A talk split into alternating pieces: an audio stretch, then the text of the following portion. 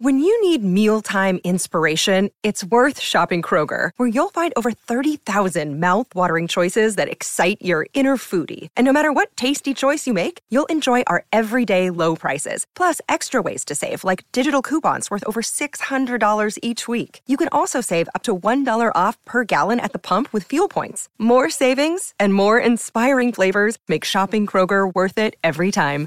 Kroger, fresh for everyone. Fuel restrictions apply. You're listening to a SKOR North podcast right now, and if you're a business owner, so are your customers. In fact, I could be talking about your business right now, telling the tens of thousands of loyal fans about you and sending them to your business. Find out how you can partner with your favorite SKOR North podcast. Visit skornorth.com now and enter keyword partner. Fill out the form, and we'll get in touch with you quickly. Once Phil, Judd, Declan, or others start talking about your company, you'll be amazed at how many fans start showing up. So visit skornorth.com now and enter keyword partner. TCL is a proud sponsor of the SKOR North Studios. TCL, America's fastest growing TV brand.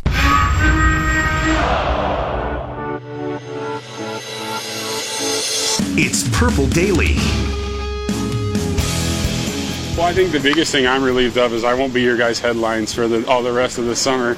I'm not used to being that guy in the headlines, so um, I apologize. Now you'll have to have something else to write about for the rest of the summer, but I'm certainly excited that this is behind us, and now I can just focus on football. I can focus on being a leader of this football team and doing everything I can to make sure that we're the first. That's that's my only goal. I want to be a part of the first team to win a championship here. That was Minnesota Vikings tight end Kyle Rudolph, who did um, a couple things for us, Courtney. Made summer a lot easier. I'll Well, tell you that. What I was going to say is he made, well, maybe from your perspective, but from my perspective, I can't talk about trading him anymore. So that made it harder on me because there's no more Kyle Rudolph trade talk. Where it made it easier was we know exactly what we're talking about for today's show.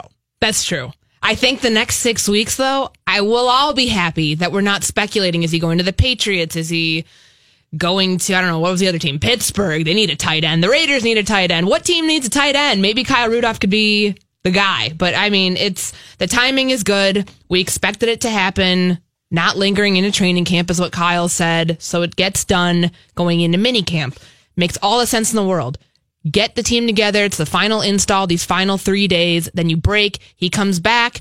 He's on, you know, it is reduced price. They're able to move his cap hit down. I believe NFL Network said about four million. So the Vikings get what they want. They get to retain the player, have some short term stability here in terms of what they can do with the cap and rolling that four million into which I mean it's gonna dissipate. It'll probably end up being about two million by the time it's done after they sign the practice squad.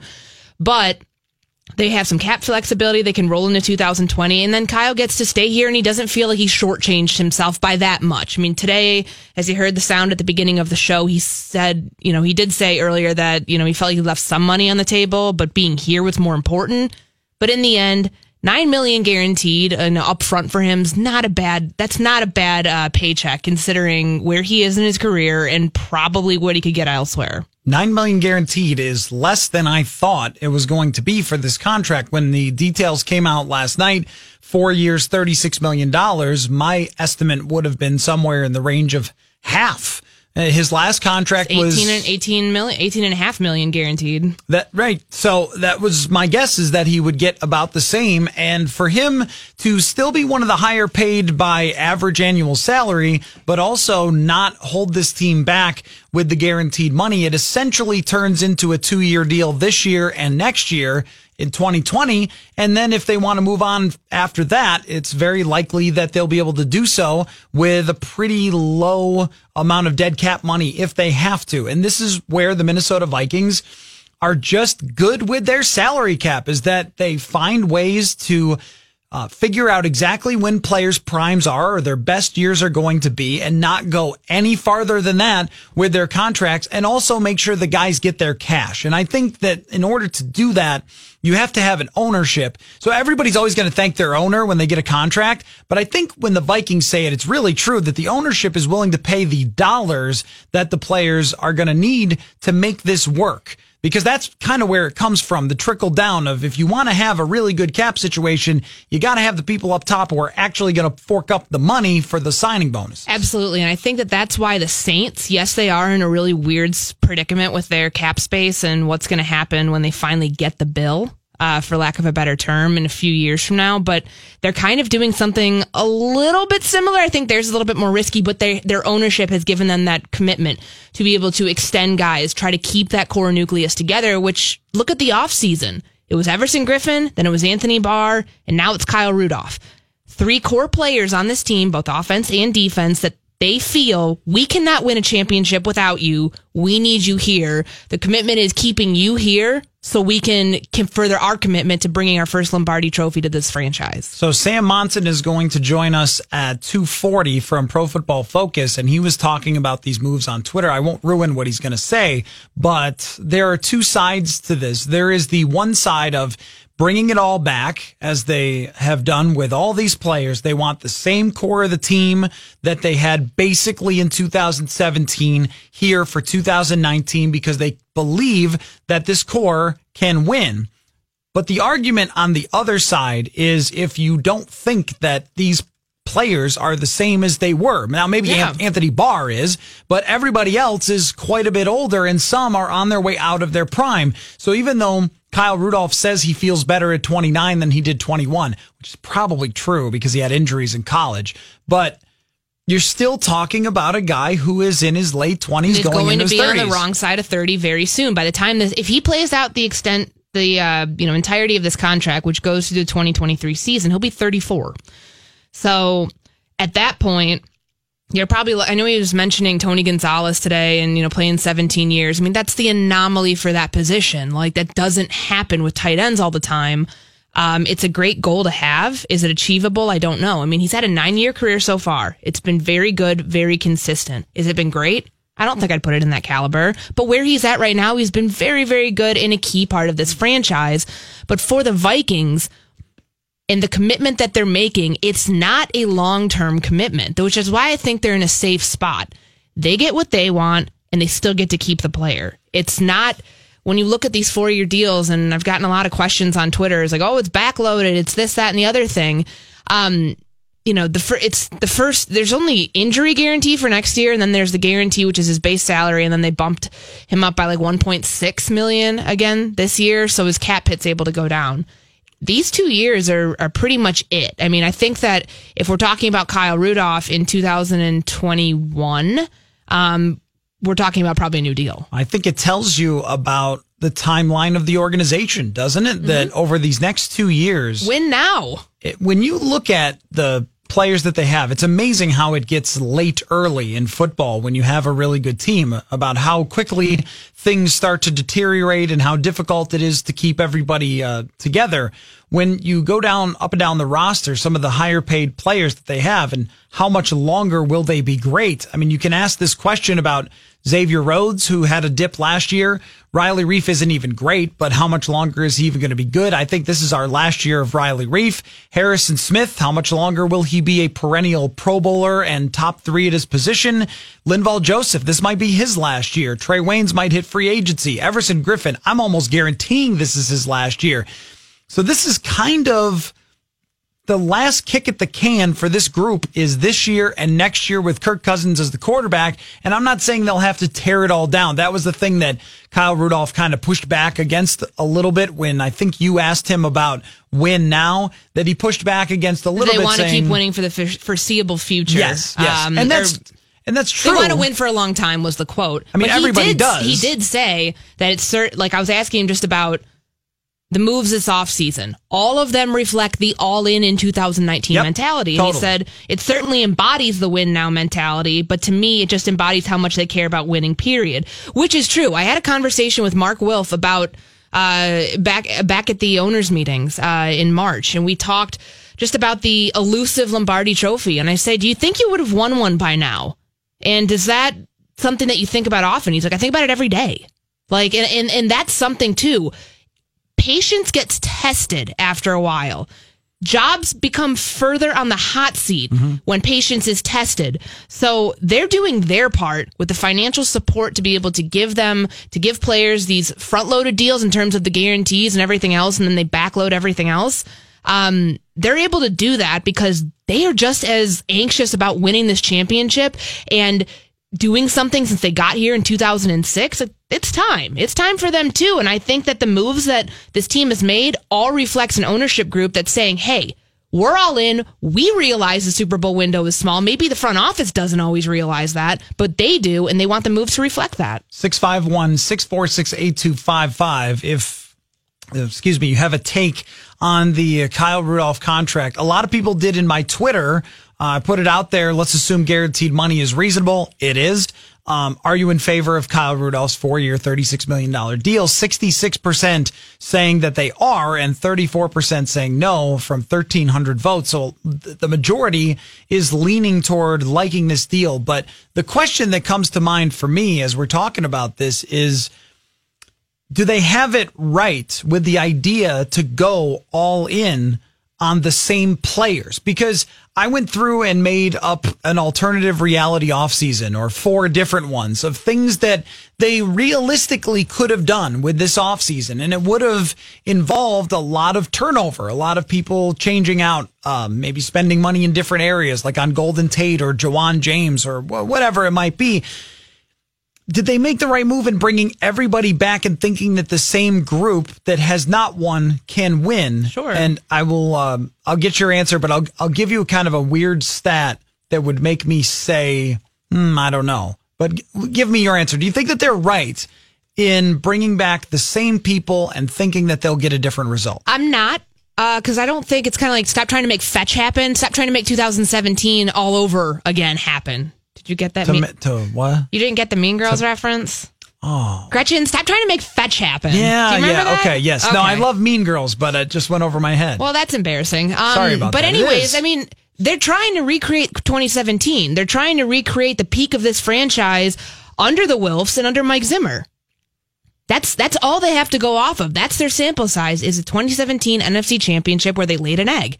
And I do think that you can get the same result all over again, but if you want to take it to the next level, if you want to get to the Super Bowl, I'm not so sure that bringing back the same players that you had there that are now on the other side of their prime, some of them like Everson Griffen, we're going to see Kyle Rudolph getting up there. Um, as you mentioned with Anthony Barr, he's 26. He's in a good spot right now. He shortchanged himself. Like it was really not a great uh, financial move from his part, but from a football perspective, sure, bring keep him here. And he's a kind of a different conversation because he is in his prime Yeah. and he's going to be in his prime for the entirety of his contract. For the rest of these guys, it's a lot different. You know, for someone like Xavier Rhodes, who's the same age as Kyle Rudolph, and they could have traded Xavier Rhodes to make more cap space. But here's the stat that makes me go, hmm, I don't know. I don't know if you could just run it back and expect to get back to the NFC championship game pretty much the same way with the same sort of roster. And even if Shurmur was running a lot of the same things that Kubiak is going to run. So kind of a similar scheme or thinking that the offensive coordinator is the key linchpin to being different. In 2017, the average quarterback rating in the league was 86.9. Last year, that shot up to 92.9. That's a big difference in one year. The reason that it was down so much, a bunch of quarterbacks got hurt in 2017, and the overall quarterback play was just worse in the league. Andrew Luck didn't play. Aaron Rodgers, as we know, did not play two games against the Minnesota Vikings that set them up in a really good position. Carson Wentz got hurt. Nick Foles was not that good in the regular season, but just the postseason. It's just, the scenario that the Vikings had that year. Everything came together. Everybody was healthy. The rest of the league was not playing great quarterback. Aaron Rodgers was out. It just kind of all the stars had to align for you to get there. And the fact that Kirk Cousins is probably not going to outperform 2017 Case Keenum, as weird as that is. He's a better quarterback, but at best case scenario, he probably performs at the same level as 2017 Case Keenum. It's, it's hard to see. But since you've already done it, you might as well go all the way with it and keep Kyle Rudolph. That was my take is, hey, you already brought everybody else back. Why change the rules now with Kyle Rudolph? If you're all in, stay all in. And I think too, from what we've talked about Gary Kubiak's offense, along with Kevin Stefanski, I'm going to give them both credit for this, but we talked about this last week the tight end usage as wide receiver number three. yep. It's big. I wrote this back in May, and I think I wrote it even before that in free agency of why they should keep Kyle Rudolph. If they want to do what they want to do offensively with heavier personnel groupings, with um, multiple tight end sets, and not put that much on Irv Smith because let's be real, first year tight ends by and large are not a plug and play position and you cannot expect them to go in and be Mark Andrews every single year. That just doesn't happen. I mean, what happened with the Ravens was a complete anomaly. That is not the that's not And their other for the tight end was bad that Yes. they drafted. And, and and that to me, they if they want to see the success out of Irv Smith, if you have Kyle Rudolph this year and whatever Irv does is gravy. If it was all on Irv Smith, I think that you would see a dip in production and it, the expectations, the outside expectations that he's going to become really by and large the number three receiver, uh, number three pass catcher, let's call it, and do all these great things they did at Alabama, and you know every catch is going to go for a first down, et cetera, et cetera. I don't think that's realistic. But having Kyle Rudolph here, handle the blocking assignments that Irv Smith, you know, maybe you don't want to put him against Khalil Mack. I, I wouldn't. So line him up wide. Line him up as an H back. Let him do play to his strengths. And I asked Mike Zimmer about this today, and um, just how you know we saw them experiment with 13 personnel today. So three tight ends. Most of them were inline blockers, and that's fine. But if you're going to use 13 personnel in passing situations and heavier pa- like heavier packages like that, you have to have guys that are fast, who are athletic, and are able to do that. Is Kyle Rudolph the guy for that? Probably not. But Irv Smith is. So I think to make this offense run as effectively as Kirk Cousins has talked about with making them more explosive, things like that, you need Kyle Rudolph to make that happen. It has to happen. Let's go to Ben in Florida here on the show. Ben, you're on Purple Daily. What's up? Hey, hey guys, um, I agree with uh, I agree with Courtney there that you know it's if if you're considering if you're serious about winning a championship, removing players off the roster that helped you in, in, in last year just isn't the route to go. Um, but I will say this: I know there's a lot of talk about there's concern that the Vikings aren't building it the right way through defense. Well, I would also look at the offensive personnel and say we don't really we don't have Sean McVay on our staff. We have a Mike Zimmer. We have to build our team the way, you know, it's the way it should be built. But is it the right way to build through defense? I'm not sure. But I will, but I do believe that they're making the right decision by just going all in for all these, for all the play, for all the core players because, you know, what are you, what are you saying when you just let Kyle Rudolph or trade Kyle Rudolph? Or what are you saying when you trade Xavier Rhodes? You're basically saying that the way we were building our team was a mistake. And and it and it might be and in the way they're building it out might be a mistake, but it might not. We don't know that. You know. And there's always surprises every year in the league, right? There's always some team that's like they're supposed to be good, that's not good. So it you know, we'll see. But I think they're doing I personally think they're doing the right thing by going all in. Thanks, Ben. Appreciate the call. It makes sense because if you're going to go all in with some players, like Ben was mentioning about defense, what do we see in free agency? Defense wrote kind of the entire narrative, and then the first four picks and majority of the picks really in the draft were offense. So if you're going to go all in, go all in. I, I like that the Wilf family understands the narrative of what a Super Bowl window actually is. It is a short term, tiny. Can't really see through it very well. I mean, unless, Unless, you're unless you have one of the great quarterbacks in the league. yes. Unless you're the New England Patriots. But even the Packers, look at their Super Bowl window from a few years ago. Look how quickly that thing shrunk. Look at other teams around the league. People are saying the Chiefs are Super Bowl or bust this year because of their Super Bowl window and what happens when, you know, guys like Travis Kelce continue to get older and is Mahomes going to regress and et cetera, et cetera. You apply that same concept to the Vikings. I think it's honestly two years maximum. It was last year and it's this year. I don't think it's next year. I really don't. I mean, yes, you have some guys under contract uh, for the 2020 season that are what you would want on a Super Bowl, a Super Bowl contender. But I think it's this year or bust. Tr- truly, if we're going to say the, you know, use the whole word bust, um, to me, it's now or never. And I think that the Wolves did the right thing because they are going all in, like it or like it or not. They're at least following suit because you had three guys. You have three guys now this offseason that you felt were core players to what you did in 2017 to get this franchise to the highest of its heights, and you want to continue on with that. Now, whether it was the right players to do it, to do those extensions with, or to, you know to try to keep them here, I don't know. Um, we'll, we'll find out very quickly if Everson Griffen's going to be able to return to form. We'll find out how Kyle Rudolph affects this offense if it really is necessary. I think it's necessary, but we'll see how that plays out. Um, well, what I think is we, that um, I'm sorry. No, you're I, fine. I think that we're going to find out if Super Bowl bust or was last year Super Bowl or bust. I, I think it was a two year window because 2017, okay, that wasn't supposed to happen. It did, and then you sign Kirk Cousins and you bring in some other pieces. You, you have your two draft classes in the time after that. I felt like last year had the potential of being that, but the window started in 2018 and I think it closes after the 2019 season. These things don't last long. Unless you're the Patriots, they're not four, five, or six years. Three years maximum. Because look at how they can start cutting guys. They can start, you know, with, with it's what we are talking about. The Xavier Rhodeses, the Linval Josephs, Everson Griffen.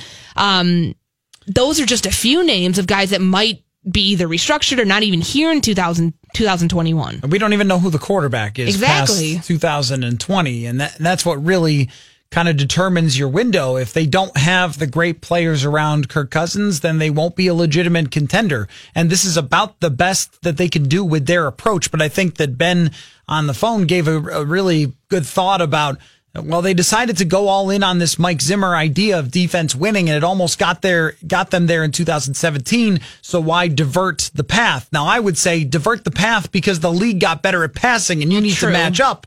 That that's where I would say because Kirk Cousins, the guy you went all in on, he has to have as many weapons as possible. Now, if they were to have moved on from Kyle Rudolph, that would certainly go against that. I mean, because he's who not, you're going to get that at this time Right. of year too.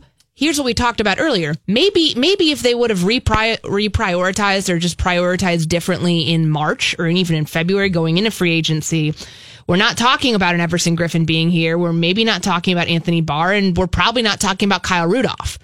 They could have done this differently. If they wanted to go after Jared Cook, if they wanted to go after um, Ben Watson, if they wanted to go after any of the other tight ends that were available in free agency, they could have, but they chose not to. they got put in a position where they had to do this, basically, or they would be. Mm-hmm. Or they would be getting a fifth round pick for him because no one's giving you a third round pick. Right. I'm sorry, not at this time of year. No, unless somebody gets desperate into a Sam Bradford, Teddy Bridgewater situation where you have to trade away a first round pick because your quarterback goes down two days before the regular uh, preseason's over. Nobody's going to get that desperate. If you're a fan of Godfather 2, then you would know the reference can't be made to look ridiculous. They would have been made to be looking ridiculous if they traded him for a fifth round pick. Or if they cut him and then he goes somewhere else and he blows up. Absolutely. Because I mean, they Or could have cut just him a and had year. no penalty. Yep. Yeah, sure. We would have been snarking about that all year if they cut him and they didn't replace him and Tyler Conklin wasn't good and Irv Smith wasn't good. Then we would have been saying, oh, uh, how many receptions does Kyle Rudolph had? Maybe you shouldn't have cut him. And he really is more of the, if you're looking at this position, he is the surest bet you have on this team. Yeah. You and I both have the vibe that Irv Smith, they don't know. Yep. They don't know if he's going to be great. They don't know if he's going to be this move tight end of the future and, and, and mimic what Trey Burton does and what other athletic, big body receiver type tight ends can do. There's, the jury's still out on him as it should be. He's a rookie. Yep. But Kyle is a sure bet. You can you can make fun of his blocking, you can make fun of his yards after the catch because they equal about zero every single game, but you cannot make fun of the fact that he is a consistent producer for this team and what they need to be what they need within this offense to be able to execute other positions. Let's get uh, Mike in Bloomington here before the break. What's up, Mike? Hey, what's going on, guys? Just a couple points that I want to make. Uh, first off, I, I definitely agree about the uh, uh, what you guys are talking about about Rudy. I think it's great to have him around, like you guys have been saying, and like we all know, he's a great person in the locker room, great leader who's committed to winning here, and also, like uh, Courtney was just saying, I think it's nice that it's going to really define Irv's role a little more, not make him do too much as a blocker. He can kind of just focus on his receiving skills and staying outside. So uh, that's all great. Um, my second point I wanted to make was this move clears up. I think I saw it was four or four point five million in space for this year. Do you guys think there's any chance that Reiff and picks could be packaged for Trent Williams? Because as you know, Trent Williams is unhappy in Washington with the medical history there and kind of just overall how bad of an organization and ownership it is, and he wants out. And I think that an upgrade like that at that important of a position would, if it's really win now, then that that's the move to win now. That's all in to go get a guy like that because, yeah, he's kind of on the the plateau of his career, but he's still an elite left tackle. And now Reiff plus the four million in space plus any picks, I think it would really be worth it. It would make this O line so much more solid. I think it would help Elflein in his transition. So I'll, I'll hang up. I just want to hear what you guys think about that. Thanks, Mike. I appreciate it. Well, I'll answer that before we go to the break. Um, I just can't see Washington trading an elite player to a team that they're going to play this year. And deals like that, I would love if they happened more in the NFL. I'd love if it was like basketball and baseball where you see like a lot of these bigger trades and stuff. I just have a really tough time seeing them actually dealing Trent Williams. They're in a position to say, okay, you don't want to play, then forget about it. You're not going anywhere. You could just sit. Kind of like Pittsburgh did. Everyone thought Pittsburgh would trade Le'Veon Bell. They just let him sit. Um, I, I don't see them giving away a player that good. Uh, regardless of the cap implications, too, I know that he had mentioned that it clears up about four million in cap space. Like they still have to that's not a lot of space. You have to have space going into the season. Yeah, you have to have the. I mean, this team knows that more than anything. With Teddy Bridgewater's injury, you have to have cap space. You have to be able to go out and sign players. And Williams um, is really expensive. And and he, yeah, right now you can't afford him. What did we say last week? He had a fifteen it's million dollar cap. Fourteen seven or something, something absurd like that, like yeah. that. I mean, you can't afford him. And really and truly, I think with a guy like Riley Reiff, yeah, you could right now you could release him and get ten million dollars back in space. I think they're happy with him because I think the position flexibility, if he really needs to go inside the guard, he could, and he's he's talked about that he'd be fine doing it. But also with Reiff, um, he knows the system. He's he's an above average left tackle. He'll be fine. Um, I just don't see a possibility of the Trent Williams thing. Was there somebody else he was saying would package in with him? I think maybe draft picks, but you just okay. it's one of those things where I, I, I can't see it as being realistic, even though in theory it sounds good, but making it actually work is really difficult. And I mean, so, this team also needs to worry about extensions of other players too. They like, do. That's probably if they're going to continue in with this win now mentality, all in. We like the guys we have. That takes precedent. All right. Jonathan, we've been extremely late to the break already, so I'm just going to take one more call. Uh, Robin Ramsey, what's up, Robin? Hi, it's uh, I like I said before, I like to hear your show, but you know, like I said, I've been a Viking fan since Fran Tarkenton, and this boom and bust. I don't know, it just kind of.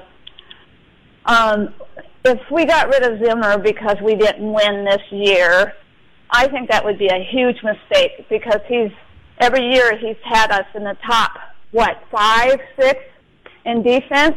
Yeah. And then every year he's been a coach, something bad has always happened. You got Bridgewater, you have the offensive uh, line coordinator, you have um, something has always happened since he's with the offense. It seems like since he's been coach, and it's like and we lose coordinators every other year or every year. And um, I think they should give him an. I think they should give him an extension because if we lose him, then we're we're starting all over from bottom. Yeah, thanks, Robin. We gotta we gotta run to the break. I appreciate the call. Um, let's let's talk about the pressure that's on though, because when you bring back Kyle Rudolph, it does say we are all in for this year. And that ramps up the pressure on everyone. I agree actually with Robin's points. And I've thought if you want a better coach, especially on the defensive side, find me one. I'm not sure who it is. So I don't disagree on her points on Zimmer. I agree with them. But the question is, is ownership going to agree with those points if things don't go well this year? So let's talk about the pressure now that Kyle Rudolph is signed, now that we have got the roster. We know exactly what it is. There are no more questions left. We'll discuss when we return. You are listening to Purple Daily here on SKOR North. Football fans, it's Mackey here for Federated Insurance. You might not know this about me, but I've been a business owner a couple different times in my life. I can relate to the roller coaster ride, the never ending sea of problems to solve, the exhilaration of those incremental wins. If you're a business owner, I recommend getting to know Federated, which has over a century of experience in protecting businesses and making them as successful as they can be. You want a company like Federated standing behind your business. Visit federatedinsurance.com to find your local representative. Federated Mutual Insurance Company. It's our business to protect yours. The numbers obviously speak for itself. You know, I, have lowered the cap number, and now we have wiggle room throughout the course of the season, which obviously everyone knows is necessary. So um, I'm glad that worked out as well.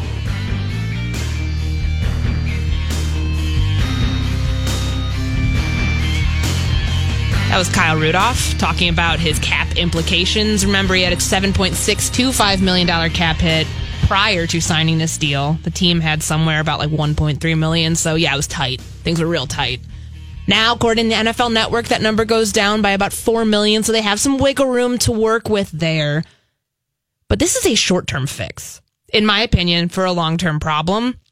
But at least as we were talking about in several with several callers, and I we will we'll, we'll circle back on the Mike Zimmer thing because that's really important. But um, the all in mentality that this move and the other moves this offseason have reflected really shows that this team wants to win a championship this year, believes it can with the core that it has. Whether that's right or wrong, they're still staying consistent, which you don't see a lot from NFL teams. I mean, to really double down on this and say, no, Everson Griffen is worth whatever we're paying him, even though it's on a restructured deal. We believe he can get back to 2017 form. Anthony Barr was such a huge priority for us that we're going to shortchange him, even because we can't afford to pay him, but we're still going to bring him back. Kyle Rudolph, vital to this offense, vital to what we want to do with Irv Smith. We will make it work.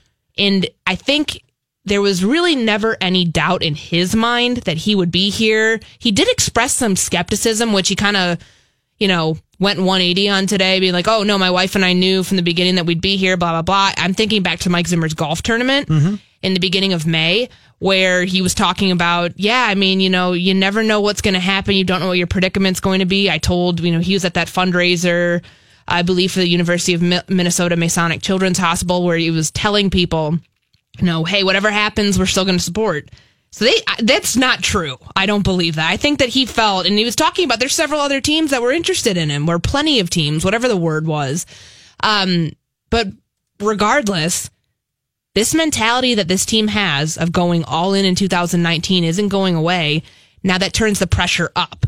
And what does that pressure do to someone like Mike Zimmer, who did have his option for 2020 picked up? He's, you know, he was not going to be a lame duck coach this year, but his his philosophy of going all in on defense, ownership back that, and now if they don't f- produce and perform the way that the money figures that have backed these players, uh, if that doesn't come to fruition, our job's on the line. Is his job on the line, and, sh- and should it be? Well, I think that it is on the line I do too. for this year because they have tried this and tried this and tried this, and they have invested so much money.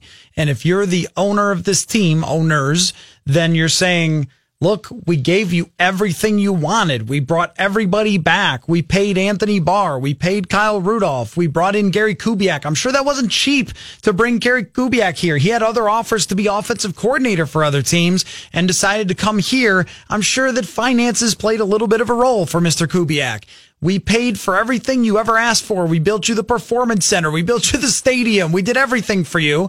And if you can't win with all of this, then we're going to probably try a different direction the next time around. Now, my guess would be though, that if this year is disappointing, it would really depend on what that level of disappointment was for Mike Zimmer and Rick Spielman. I mean, if they make the playoffs and lose in round one, is that enough disappointment to move on? I don't think so. If they still have a top five defense, like Robin in the last segment mentioned, and they finish eight and eight, does that mean that Zimmer stays and Spielman goes because they didn't do enough around Kirk Cousins? Or, I mean, it really depends how it looked. If there were injuries and they lose, then you probably get that excuse for one more year, right? I mean, it's, Robin brings up a good point. There have been a lot of bumps along the way, but when you spend this much money as owners, you expect to get the results, even though everybody knows it's a tough league and this quarterback has never really had a lot of success in terms of winning. Yeah, and I mean his he's handicapped the salary cap and will continue to do so for the entirety of this three year contract. But um, to her point of what Mike Zimmer's responsibility would be in all of this, and would it be fair? And you know, I think she was arguing that you should give him a contract extension now. That starting over would really put you in a bind. And you know, this is the right philosophy. Is it though? That's my thing. I mean, I, I agree that call, that jobs are on the line in 2019. The pressure only intensifies after making such aggressive all-in moves like mm-hmm. this. But for Mike Zimmer, if it doesn't pan out this year, and and if they go seven and nine, if they go eight and eight and make the playoffs and still have a good defense, Is that philosophy? Is it time for a change? Is it time to get an offensive head coach in? It might be. That's often the way that it goes. Is however a team was before, then they change Total, and go the opposite way. opposite, um, yep. Apologies for the short nature of the segment, but Sam Monson is going to come on with us next. So we're going to take a quick break here. We're going to come back, talk with Sam Monson of Pro Football Focus. He has takes on the Kyle Rudolph contract. We will return in just a moment. Here, you're listening to Purple Daily. difficult if you don't have people in your corner that you trust. And I mentioned it a couple times. It was easy for me to come out here every day and focus on football because I had two agents that I trusted and I played for an organization that I trust. I knew that Rob had my family and my best interest at mine, and I knew my agents had my best interest at mine. So, you know, that allowed me to come out here every day and just focus on becoming a better football player and helping this offense get a little better so we can win a championship. And knowing that at some point I'd be standing up here and, and it would all be finished. Another confident quote from Kyle Rudolph, uh, having full confidence and faith in his own side, his own party with uh, his agent and with the Minnesota Vikings. Said earlier that he believed the entire time he would be a Minnesota Viking. Didn't feel like that for the rest of us covering this nonsense for the last three months, Matthew Coller. But Not when he said that there um, are other teams interested, but yeah, I'm just plenty of we'll other teams. Forget about that. Yeah, we'll forget about that. But uh, someone who has not probably forgotten about that is uh, Sam Monson from Pro Football Focus, the lead NFL analyst. And Sam, I want to get your take on the move that the Vikings made. Matthew and I have been talking about this all show that it's really reflects the all in win now mentality in 2019. Was this the right move though? Could they have gotten rid of Kyle Rudolph and still been in the same position that maybe you project them to be at the end of the 2019 season? Yeah, I think they probably could. Um, you know, Kyle Rudolph, I think, is a capable NFL starting caliber tight end. I think he's been a good player for the Vikings for a number of years now, but his PFF grade has gotten worse sort of each of the last couple of seasons overall. I don't think we we've seen he's not at his, his athletic peak anymore. You know, earlier in his career, albeit when he got banged up by injuries a little bit, missed some time, you saw this dynamic playmaker that could do some pretty special things, both as a receiver and as a blocker. I don't think we really see that player anymore, but he's still a quality starter. The the point though I think is more, you know, you drafted Irv Smith to potentially be his replacement. You with Kirk Cousins' contract on board, you just have to start thinking where you want to allocate the money. And it's, I think at this point, now that they've got all their draft picks signed and they've kind of done all the moves they're going to make in the off season, I don't think it makes a huge amount of difference to extend Kyle Rudolph and kind of keep him around and then deal with his contract again next year. But I think when you start adding up these moves and you look at the Rudolph move and you look at the bringing Anthony Barr back on a big contract, I just don't know that the Vikings are spending that the, the limited money they have left with Kirk Cousins' contract in the wisest places they could. So here's one factor for me, Sam, in thinking it's probably a good idea to bring back Kyle Rudolph is there would be so much pressure on that position on Irv Smith. And I think with the Kubiak offense, they're going to want to use the tight end a lot and multiple tight end sets a lot. If he's not there, then that asks a rookie to, uh, be a blocker at a lot of times and play potential two tight end sets with other guys that are not as dynamic or can't catch everything that's thrown at them like Kyle Rudolph. And I was looking through the PFF grades. Three of the four worst blockers last year were rookie tight ends among all the tight ends. So uh, what, what do numbers say or tell us about the transition for a rookie tight end? Am, am I overrating that, that Irv Smith would be able to step right in or, or does it look like that would be really hard for him? I think it certainly as a blocker, that's always rough. Um, it's a very tough thing for rookie uh, tight ends to be able to do. Is at this point in the college landscape, tight ends ba- barely block at all. You almost never see a guy who's even capable of blocking in the, at the college level, and even the guys that look like they are struggle right away at the NFL level. It's such a different level of blocking in the run game or in the pass game that almost all those guys struggle. You look at a guy like O.J. Howard coming out looked like this rare tight end who could block and could do everything. And he was disastrous in his first year in terms of blocking at the NFL level. Now suddenly you're starting to see him put it together and kind of get his, himself on a level footing again.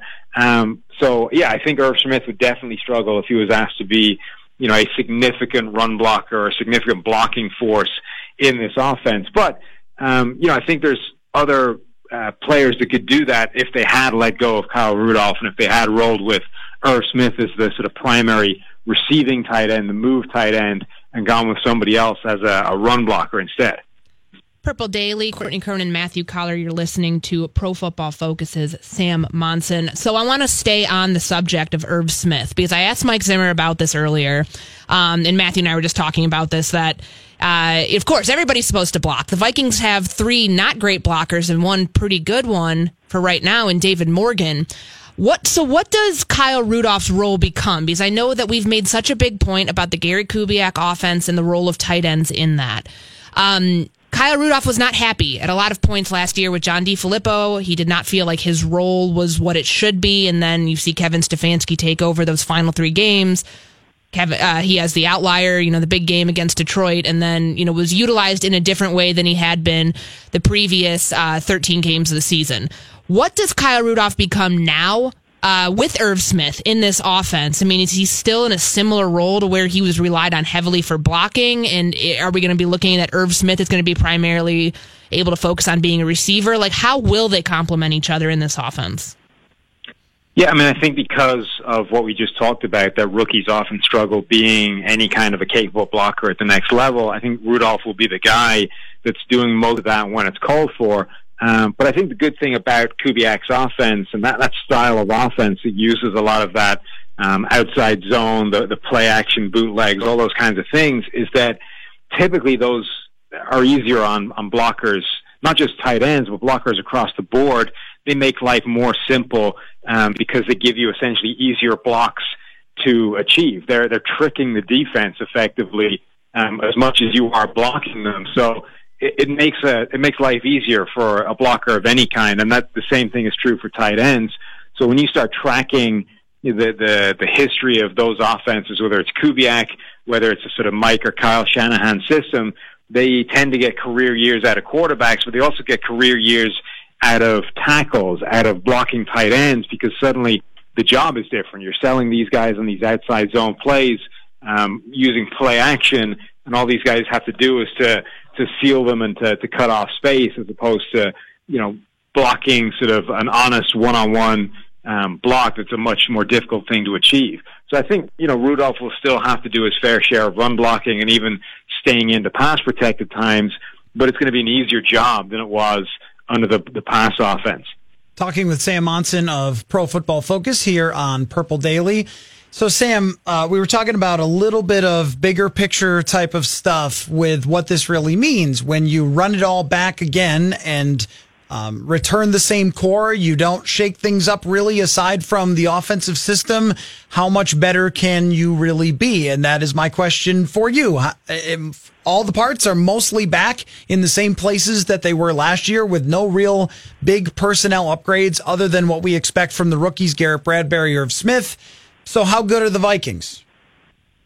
Yeah, so I think that offensive line is a, a very important dynamic. How they're going to shake out. Um, I, I, Elflein, I think, was always a player that you know PFF graded consistently badly in the NFL, not just post injury, but before injury. He hadn't been holding up his end of the bargain at center. If he's a better guard than he was a center, and if Garrett Bradbury is able to hit the ground running, that could potentially dramatically upgrade this offensive line. So I think if they're able to improve that unit, that's a huge step forward. And then the other thing is, you know, how good can Kirk Cousins be? I don't think they need him to be a top five quarterback. They don't need him to to play like one of the best paid quarterbacks in the NFL, but they need him to get somewhere towards the top of his spectrum, which is basically somewhere between 10th and 20th in the NFL. If he's up towards the 10th best quarterback in the NFL, the Vikings are a far more dangerous team than they are if he's playing around the 20th best quarterback in the NFL. And I think he's capable of doing either. Obviously, the better the situation around him, the more likely it is he'll play towards that top 10 level. Um, and then I think the other question mark is just what the secondary ends up looking like. I think Trae Waynes, uh, Xavier Rhodes, and the other guy that was playing extremely well towards the end of the year is Mackensie Alexander. If those three are able to, to really pick it up with um, with Mike Hughes coming back as well. I think the secondary could be better as well. Ultimately, this is a team that should be contending for the playoffs, And then once you're there, uh, you know, anything can happen. It's just a case of whether they can string together their best performances. Sam, you bring up Kirk Cousins, and I was looking through his career PFF grades. Thought it was interesting that last year was his second best PFF grade of his career. Not sure that people would have expected that. Um, how much better can he really be? Well, that's the thing is I think he's capable of being anywhere in that 10 to 20 range. And what's interesting is he always seems to kind of consistently be in the same area. He gets there through a wild roller coaster of a season, but it always ends up sort of leveling off around the same kind of baseline over the long term. So, you know, I think in any given week, you can see Kirk Cousins light it up and play phenomenally. I mean, if you look at his highlight reel last season, he made some of the most spectacular passes of any quarterback in all of football but there was also some extremely bad plays in there as well, and ultimately the balance of those ended up with him being, you know, a mid-tier quarterback somewhere. So it, it's really a case of what that balance ends up looking like. Can he maintain a, a high level of big time throws, cut down the number of turnover worthy plays, and just skew that balance a little bit more positively? Sam, I want to reference a tweet of yours uh, quickly here before we before we end this segment, just about uh, what happened last night with Kyle Rudolph and just some of the offseason moves in general. I mean, Matthew and I have talked about it. They've gone all in on this core that got them where as far as they were in 2017. And then this offseason, it's Anthony Barr, it's Everson Griffen, and now it's Kyle Rudolph all being retained here in Minnesota. And you said that uh, it, it's they're not that's not judicious spending with Barr and with Rudolph. And, and I know with Barr, he's in his prime right now. He's 26, but Rudolph is nearing the other side of 30. Um, why do you think that doesn't constitute judicious spending in both cases? I, I think ultimately, you know, people look at the contract Kirk Cousins have, has and they say uh, that just immediately hamstrings you from creating the kind of roster around Kirk Cousins that he needs in order to win. I don't think that's true. I think it just means that you have to be constantly aware of the kind of money that you have and where to spend it. And what we're seeing from the Vikings is exactly that. They're not incapable of spending money. They've thrown a lot of money at Anthony Barr. They, they've thrown a significant amount of money in retaining Kyle Rudolph. They have the money to spend to put players around Kirk Cousins, but you need to spend it wisely. And I think in a vacuum, you know, with looking at it from today, re-signing Kyle Rudolph is fine. But is it the best place to spend the money overall? If you rewind a couple of months and figure out where else you could be spending that money, you know, if you look at a more long-term basis, do you want to be re-upping one of your cornerbacks at this point? Do you want to be, you know, trying to bring in another offensive lineman that could potentially upgrade a real problem area? Um, but I think the the one that I have the biggest problem with is the Anthony Barr move because, again, we just haven't seen him be the kind of impact playmaker he would need to be to justify that money for a good number of years now. And linebacker is becoming one of those positions that the value is just diminishing in today's NFL unless you do something special against the pass. So if you're a stellar pass rusher or a stellar coverage player, you know, you can climb your way up that value chart. But if you're not, and at the moment Anthony Barr isn't, they don't, you know, use him as a, a kind of primary pass rusher and he's not good enough in coverage to be uh, to to um, to combat these kind of matchup weapons that offenses have throughout the NFL. At that point, you're just throwing an awful lot of money at a player whose value is never likely to to justify it. Sam, great stuff as always. Be sure to give him a follow on Twitter at PFF Appreciate underscore you, Sam. Sam. We love you. Love you too, guys. All right, so coming up on We'll just end it that way. Yeah, Thanks, Sam. That way, thank you. Always got to say it back, right? Yeah, Yes, no, you have to. Yeah, I feel actually really great and touched. Thank you. Yeah. All right, bye. Yeah, there you go. Take it easy. All right, coming up on the other side of the break, Rami Maklov will join us. So the trio back in studio for my favorite segment, Hot Routes, Purple Daily on SKOR North. This holiday season, Peloton's got a gift for you. Get up to $200 off accessories with the purchase of a Peloton bike, Bike Plus, or Tread. And take your workout to the next level with accessories like non slip grip dumbbells, a heart rate monitor, cycling shoes, and more. Peloton, motivation that moves you. This limited time offer ends December 25th. Visit onepeloton.com to learn more. All access membership separate. Offer ends December 25th. Cannot be combined with other offers. See additional terms at onepeloton.com. Did you know Nissan EVs have traveled 8 billion miles? just a quick trip to Pluto and back. And what did we learn along the way? Well, that an EV can take on the world, like the Nissan Leaf. It can move racing forward and take your breath away, like the all new Nissan Ariya. We learned to make EVs that electrify. 8 billion miles driven by Leaf owners globally since 2010. Ariya not yet available for purchase. Expected availability late fall, subject to change.